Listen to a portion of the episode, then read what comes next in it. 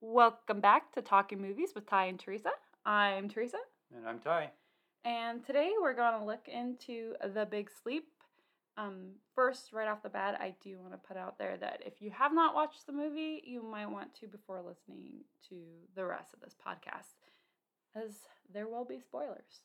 Yeah, it's probably going to be that way on all of these episodes. There will be blood. Know. So, why don't you give us some of the technical info for The Big Sleep? Uh, it was released in 1946. It was directed by Howard Hawks. Uh, I believe friend. it was written by. Jules Furthman, William Faulkner, and uh, I think Leigh Brackett also worked on the script. Uh, and it was based on novel by Raymond Chandler that I think was published in 1939, so about seven years earlier. This was made pretty much right after To Have and Have Not. I think it was um, set to be released in 1945, or that was when the initial cut was first prepared. But then they kind of put it on the shelf to prioritize all the war-related movies before the war actually ended, and those were suddenly outdated. So it didn't come out for about a year or so after it was finished. So, um, looks like there's like this connection here with Faulkner and Howard Hanks, right? Hawks. Hawks. I'm just gonna call him Hanks because Well, all three of those screenwriters worked with Hawks several times. Um, doesn't it seem like Hawks was making like a point of somehow to get close to to well-known authors? So he had a friendship with Freddie Hemingway, Hemingway, and now we see um, Faulkner part, come up again in another film with him. Uh, yeah, I imagine. I mean, if William Faulkner is willing to work with you, you probably don't say no. You know what I mean? Um, but uh, there may have been like a social connection as well. I think Yeah, I Hawks was a pretty like gr- gregarious guy, and um, he gets compared to Hemingway sometimes. So I can see them as being sort of kindred spirits. Gotcha. And as far as Bacall and Bogey, um, this would be um, where does this fall in their relationship?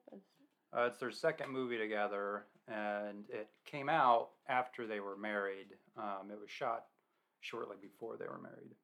Okay, so while we're watching it, just in real life, they were likely engaged. Um, either they were engaged or at the very least they were involved.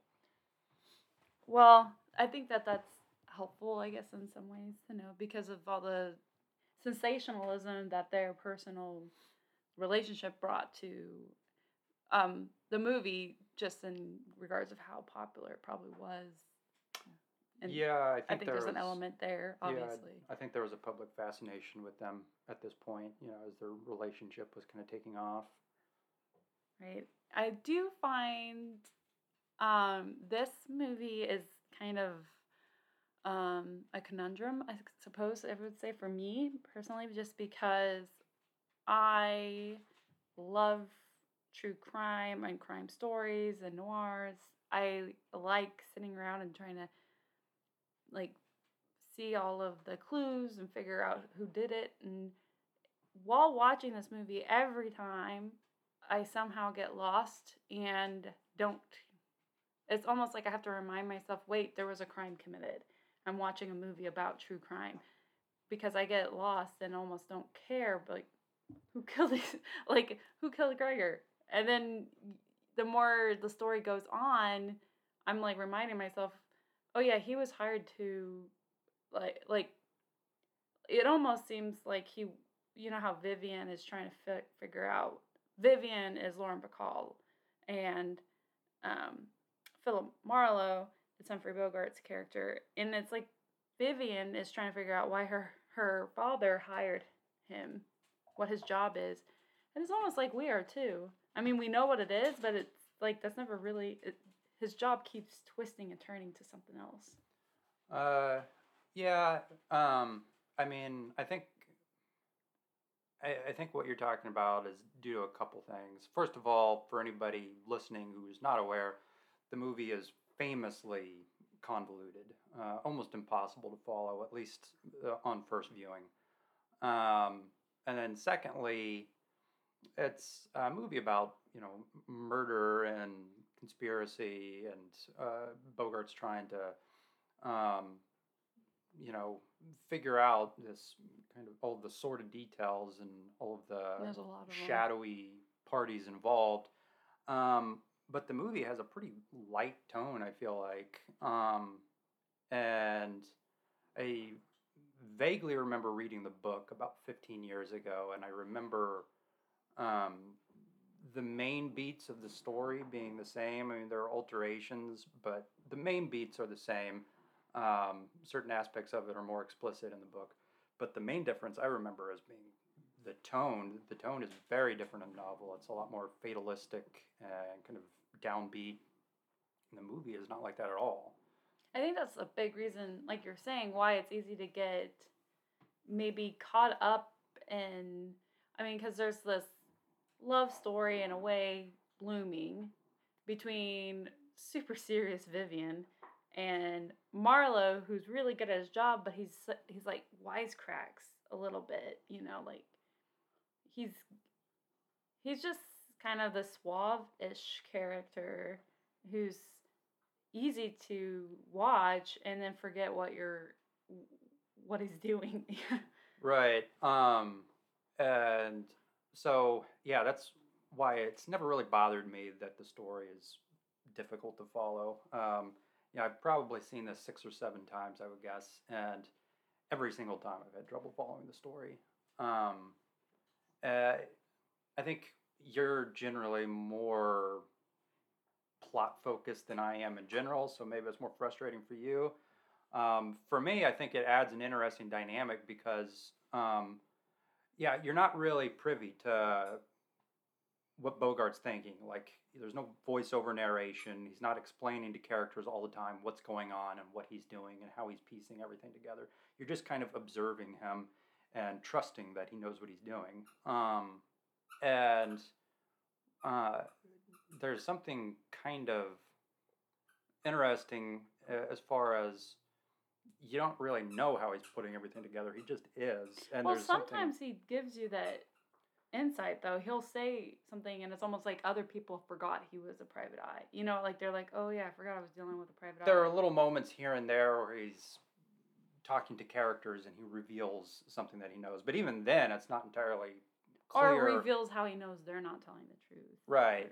Um, or like when he was telling Joe Brody, basically accusing him of killing the chauffeur, um, Brody says, uh, well, basically claims his innocence, and then Bogart says something like, "Well, either way, you're made to order for it." Like, even if he's not right, um, it appears like he could Right, conceivably. And there was another part too where um, he brings Carmen to Vivian when he finds Carmen in Gregor's house, um, drugged up, and takes her back to the Sternwood mansion into Vivian's care. She asks him a question, and like he's like, "You just told me as much." Like she reveals to him Yeah, not half as much as you just did. Right. Like Carmen, she's like, did Carmen talk to you about?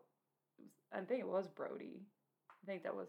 And then there's another part where he's talking to Agnes's character, and Agnes is like, "Come back tomorrow." The the assistant to Greiger, the bookkeeper, whatever, and he's like, um, "Early in the morning. It looks like you're packing up." Like he clearly knows she's full of crap, you know, and he's he does he play he's not like it's um I mean he's he's cool enough to make like these snide comments not snide even just like he, there's he's not gonna hold back I guess on if you're lying to him he's not gonna just take it and walk out he's he is gonna point it out um Right, or even like little throwaway things like um, Eddie Mars staging that whole thing with Vivian winning that insane amount of money at his casino, and then she gets hijacked. I think that also gives you a, like more of an insight into how well his like private eye mind works because as you're watching, you, at least I as the viewer, even at to the part where he goes out and he's waiting in a parking lot, um, Marlowe's waiting and he sees Mars's goon and stops him, and they're and then he like saves her from getting mugged and they're riding in the car. I still thought that that was it made sense to me that some guy would hear that she won that money and go wait in the Right. parking lot.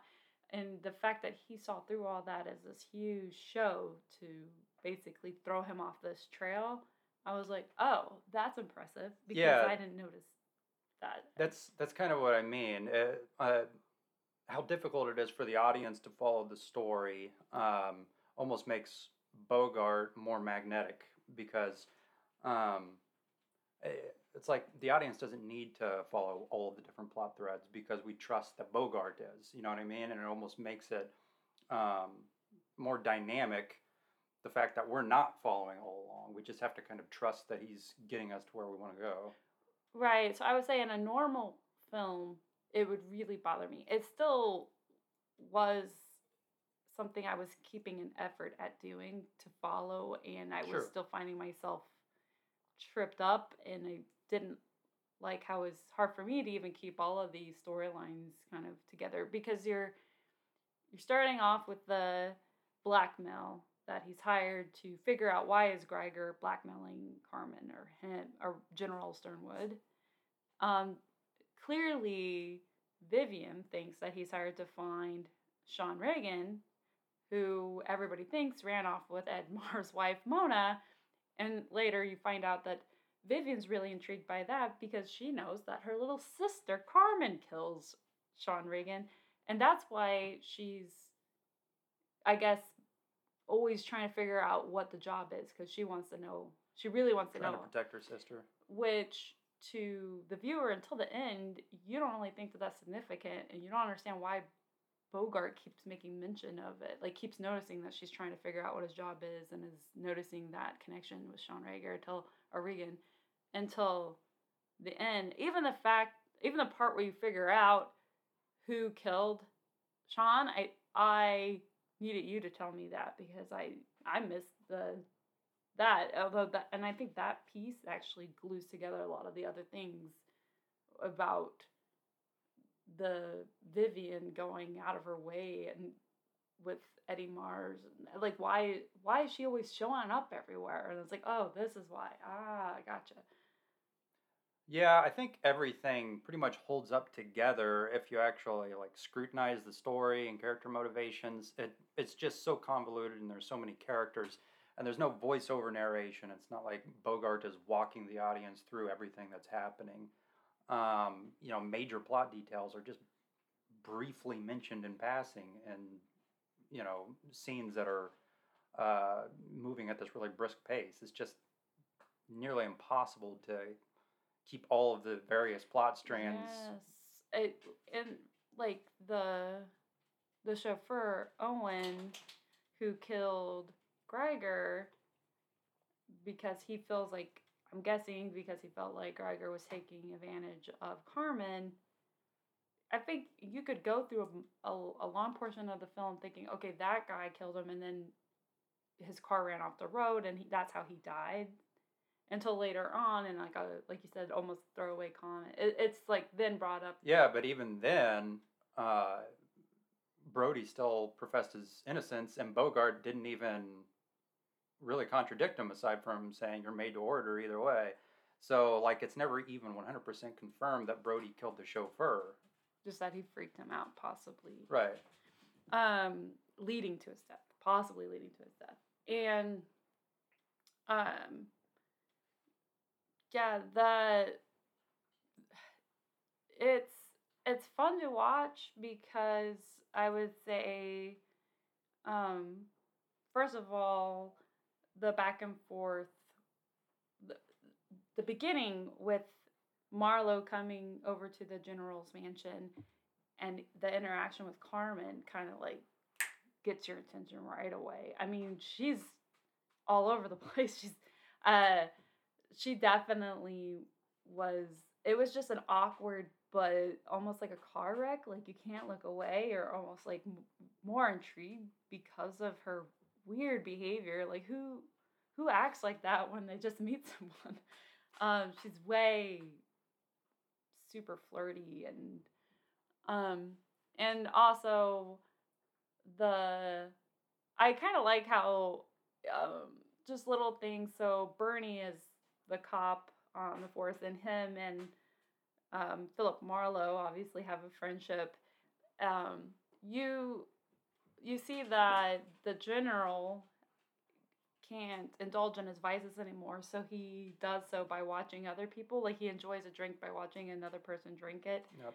Um, and then when Marlowe's trying to get to the bottom of what's going on with Sean, he's talking to Bernie about it, and Bernie's like, "Oh, Sean Regan, that guy that the general hired to do his drinking for him." Mhm. I thought that was hilarious. Like I, I don't know. There's like little lines that are just come really fast, like you're saying. So if you're not paying attention, it's hard. Uh, well, if you're not paying attention, there's a, there's a lot of little gems that you miss.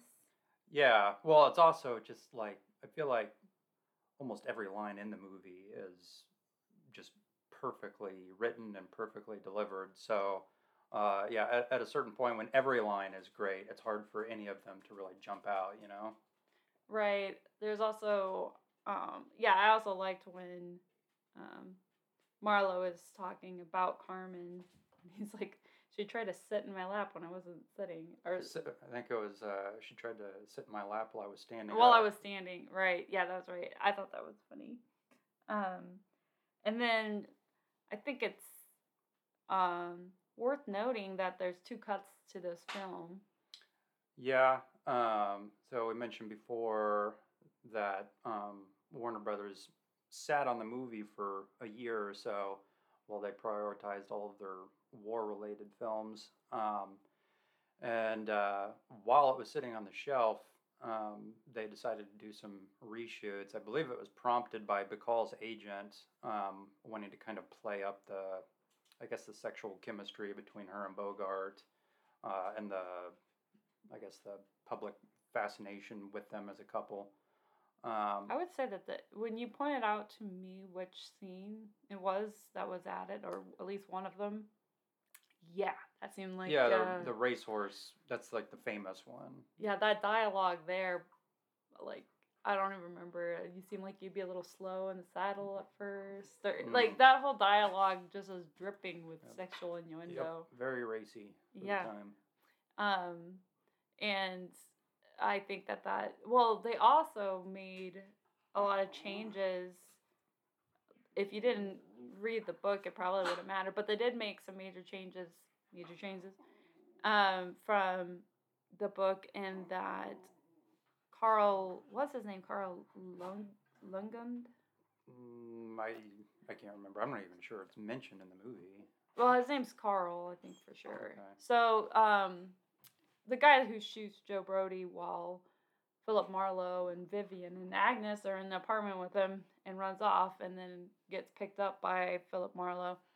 Um, that guy was the driver for Geiger, and it did seem a little bit weird. Like, why did he care enough to Yeah. move the body? In the movie, the motivation for him is not really clear. Yes, and the part of that is because the, there's a law that they couldn't make any explicit references to homosexuality at that time. Yeah, it's the production code. Yeah, and so that's really the reason he, that was his lover. So he's getting revenge for the death of his lover, which makes perfect sense. But when you're watching it, you're like, what is it with these drivers? They just come around killing people. They're very intense. Like, these- yeah, like, man, like, they're. very come- devoted to their employees. and yeah, our employers. employees. Um, I am. I don't think. I think probably the scene, um, that is most thought of or comes to many people's minds would probably be that racehorse scene, the one that was added in to like kick it up a notch.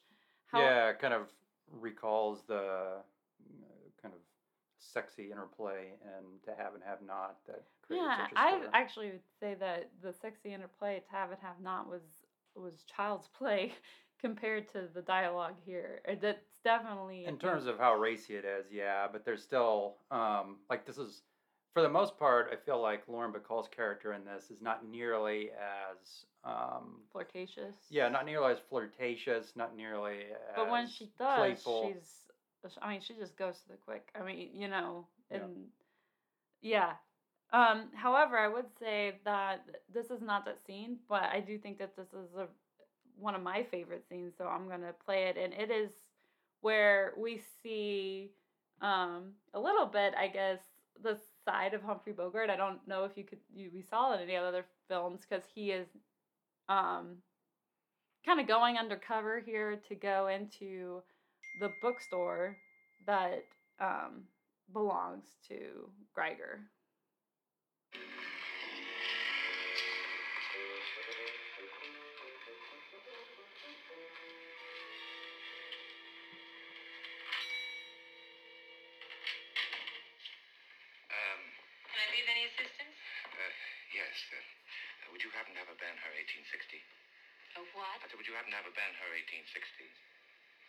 A, first edition. No, no, no, no, no, no. The third, the third, the one with the uh, with the erratum on page 116. I'm afraid not. Uh, how about a Chevalier Audubon 1840 full set, of course? Not at the moment. You do sell books. Hmm? What do those look like? Grapefruit? Well, from here they look like books. Maybe I better see Mr. Geiger. He's not in just now. Well, that's a pity because.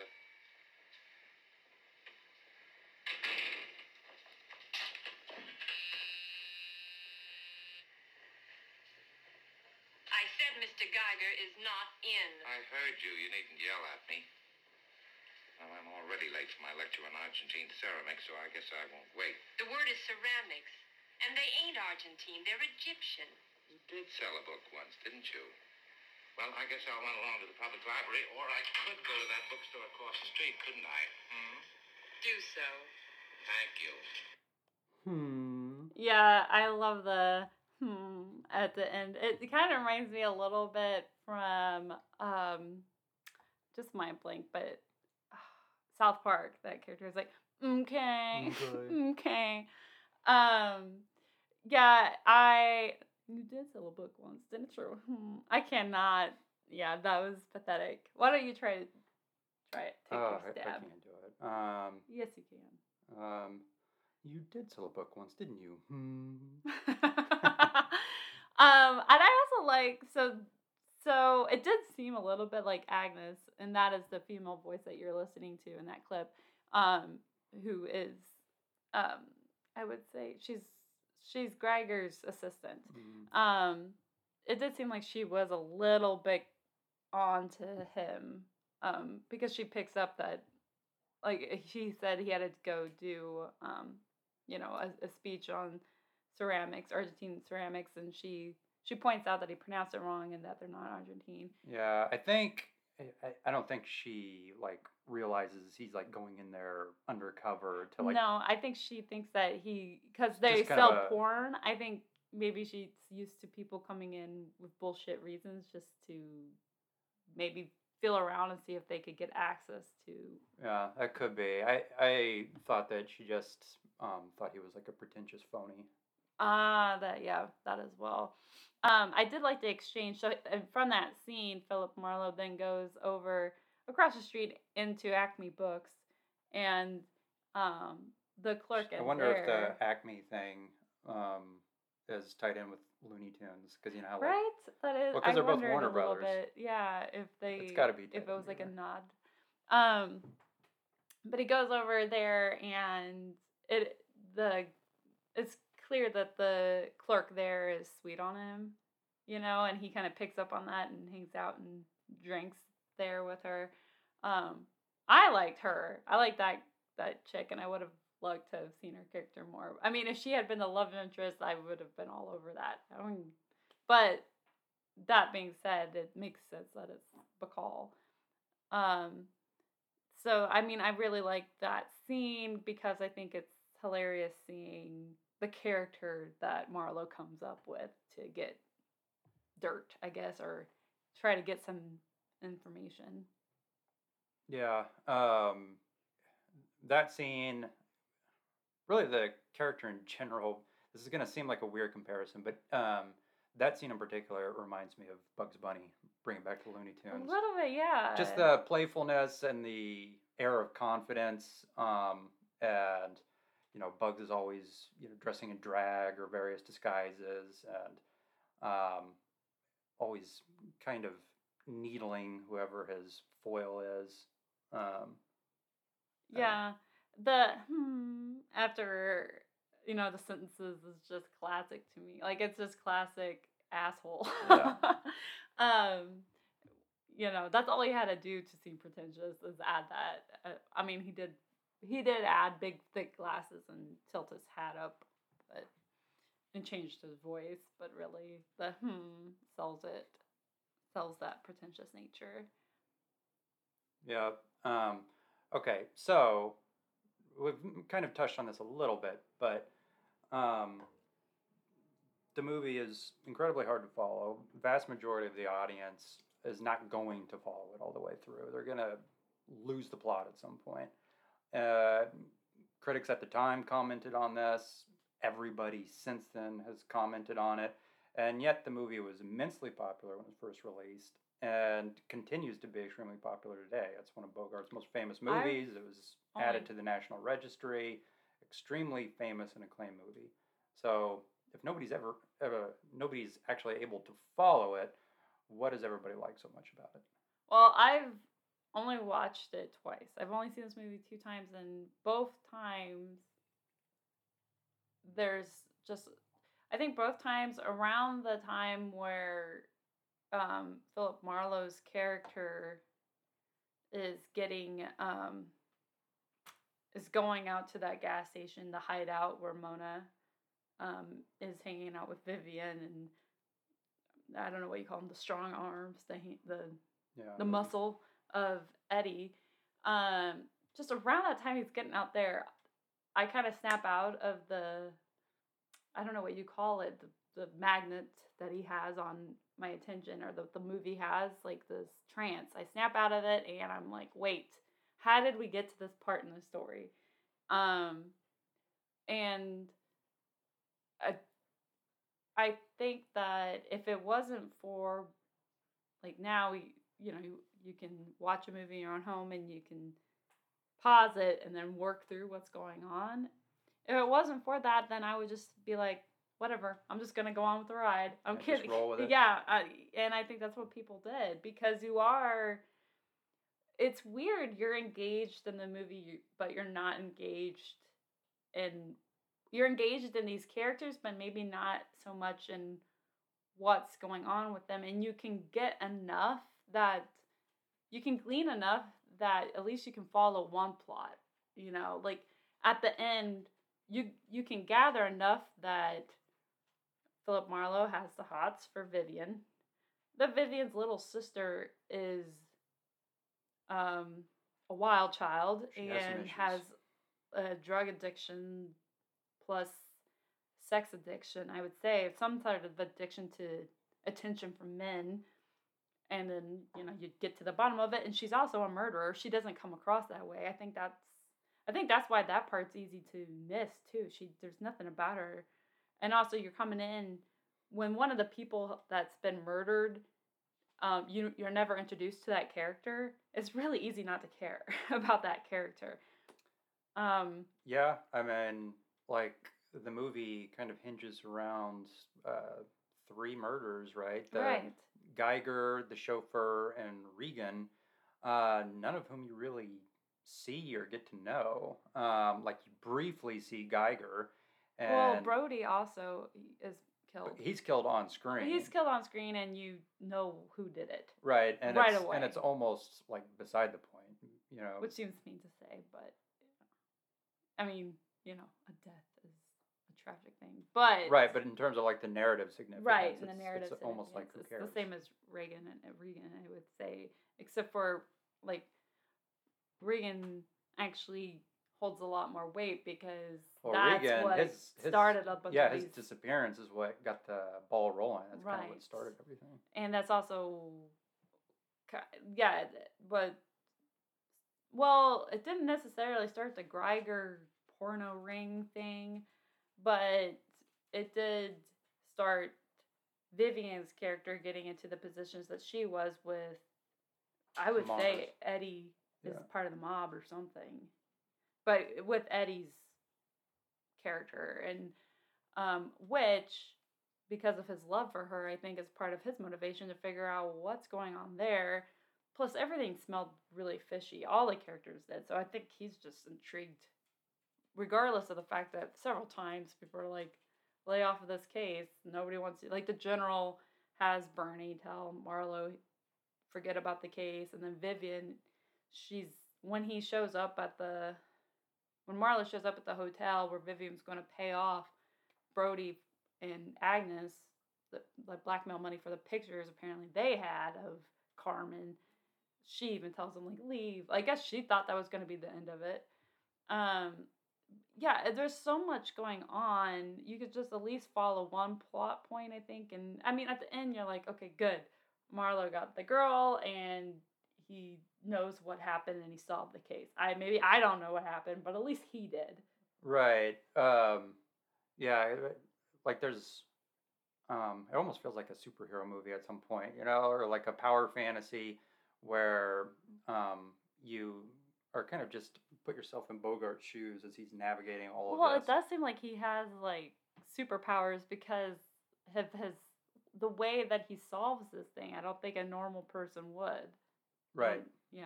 Yeah.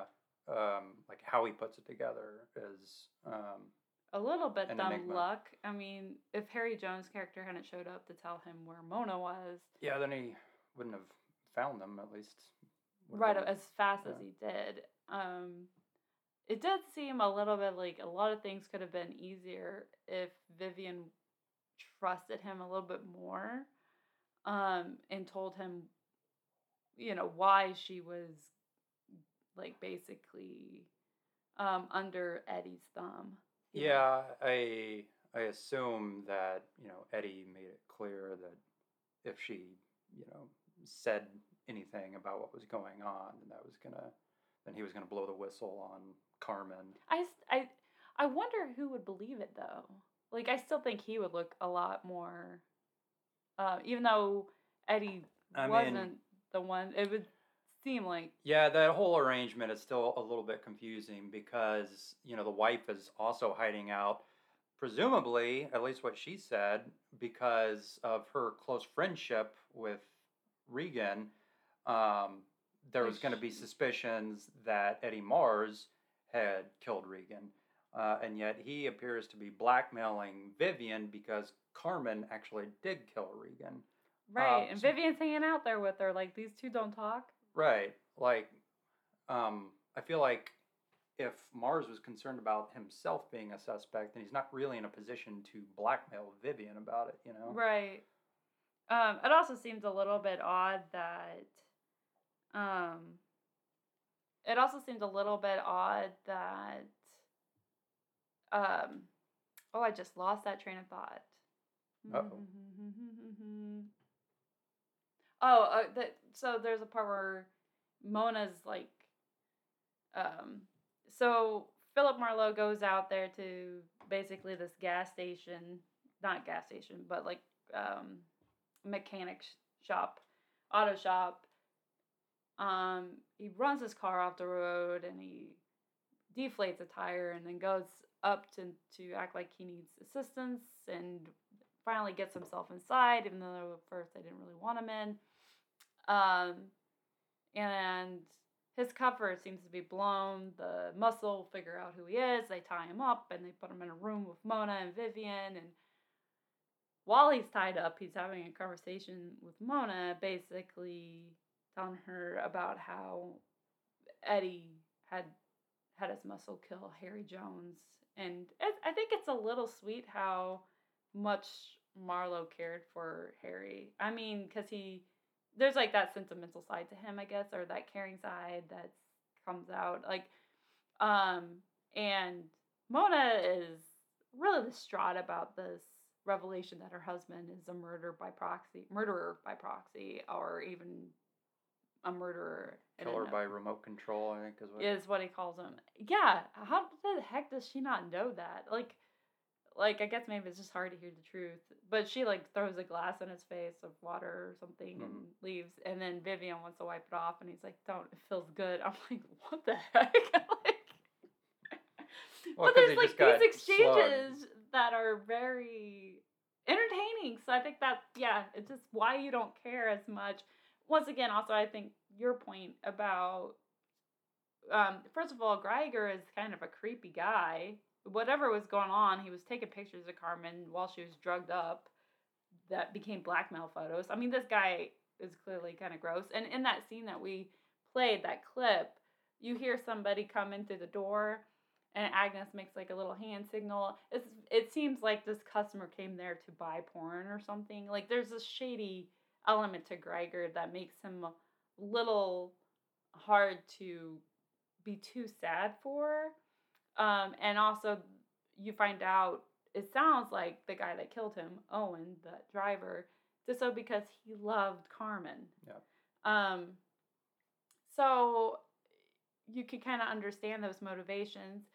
It is even weirder, I guess, because that motivation, like we said, is left out for why Carl, Geiger's lover, kills Geiger's killer. Um, at this point, it just seems like he's he did it because he really liked his boss, who was kind of a scummy guy. So why would you like him? But if you're in a relationship with him, it almost it ties it all together. Yeah. So I think that that did really well in covering um all the bases about like the movie itself. Um and by the time it was released, Bacall and Bogey are married. It might I think that's kind of a weird thing. Like I wonder how that was just the idea that you make a film and then have to wait so long for its release. You know, like to see Yeah, it's like a modern movie, you know, like movies these days tend to spend so long in post production and have these long like marketing build-ups and everything. Uh, but back then, they generally shot them and then released them um, a lot more quickly. Yeah, I think that would. Although in this case, it was helpful because it gave them that time to go back and add in um, some more scenes to bolster Bacall's uh, career. I would think that you know, and Bogey's, but maybe Yeah, if it's her agent calling for it, it seems like Yeah, I've actually never. So the earlier cut, the reason why it's this is like an interesting point is because the earlier cut is actually available. You know, like that process of um, a director putting together an initial cut and then it being um, modified later was not unique, but it is pretty unique to have the original cut available. Um, I haven't seen the released cut, mostly just because I love, or the pre-release cut, I should say, mostly because I love the theatrical cut so much, and I get to watch it maybe once every few years, and so when I do, I want to watch that cut, the cut that I am, I've always loved. You know what I mean? I don't want to burn a viewing on this pre-release cut that I'm sure I would also love, but maybe not as much. Um, but I have seen there's a feature on the DVD that kind of covered the differences. Um, generally, the theatrical cut is considered by scholars to be superior to the pre-release one. Um, the pre pre-release one is supposed to be a little bit easier to understand the story because there's apparently a scene with the DA where Bogart kind of gets the DA up to speed on the investigation and what's going on, and so uh, that also gets the audience sort of up to speed in case you haven't followed stuff. This is where we're at in the story, that sort of thing oh, that's nice. which was cut from the theatrical release.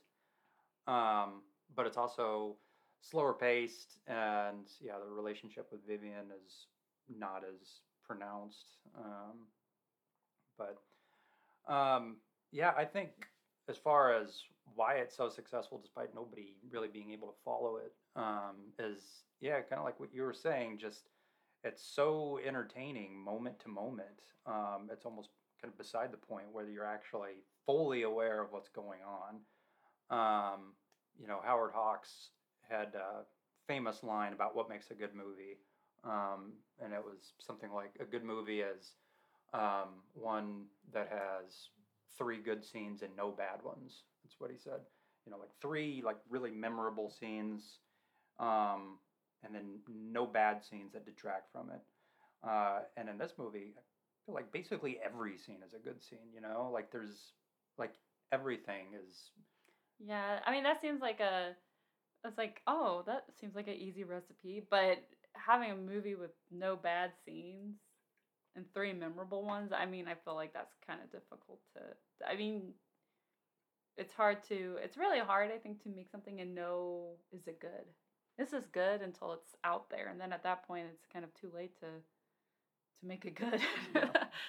um if you are a fan, I would say, or um, of Bogey and Bacall, then I feel like the movie poster and the artwork for the cover for the DVD Blu-ray, um, this would be one that you would want as a poster and or to collect because I do feel like it's um, the focus is more so on the two of them and it's got color in it and they're looking at each other. It looks like they may be about to kiss. It's it's probably I would say so far in the covers I've seen of movies they have together, I would say this one looks like the one if you were really into that love story that would kind of be the epitome of it.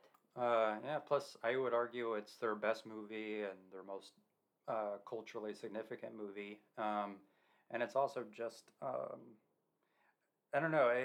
Like if uh, aliens came to Earth and for some bizarre reason asked, "What is a classic Hollywood movie? Explain to us classic Hollywood." This is you know on the short list of movies I would submit. Just watch The Big Sleep. This is what is great about classic Hollywood. You know, just these great larger than life actors delivering incredibly well written dialogue. Uh, the whole thing is you know beautifully shot in this kind of unshowy atmospheric black, black and white photography. Everything about it is just perfect and fun. Yes, it's on the short list under Casablanca. Under Casablanca. yeah. Well, that's it for today. I believe next Monday we are going to delve into our last in our series on Humphrey Bogart, and we're going to look into watching. Uh, I believe the pick is Treasure of the Sierra Madre. So join us next week when we delve into the treasure of the Sierra Madre. See you then.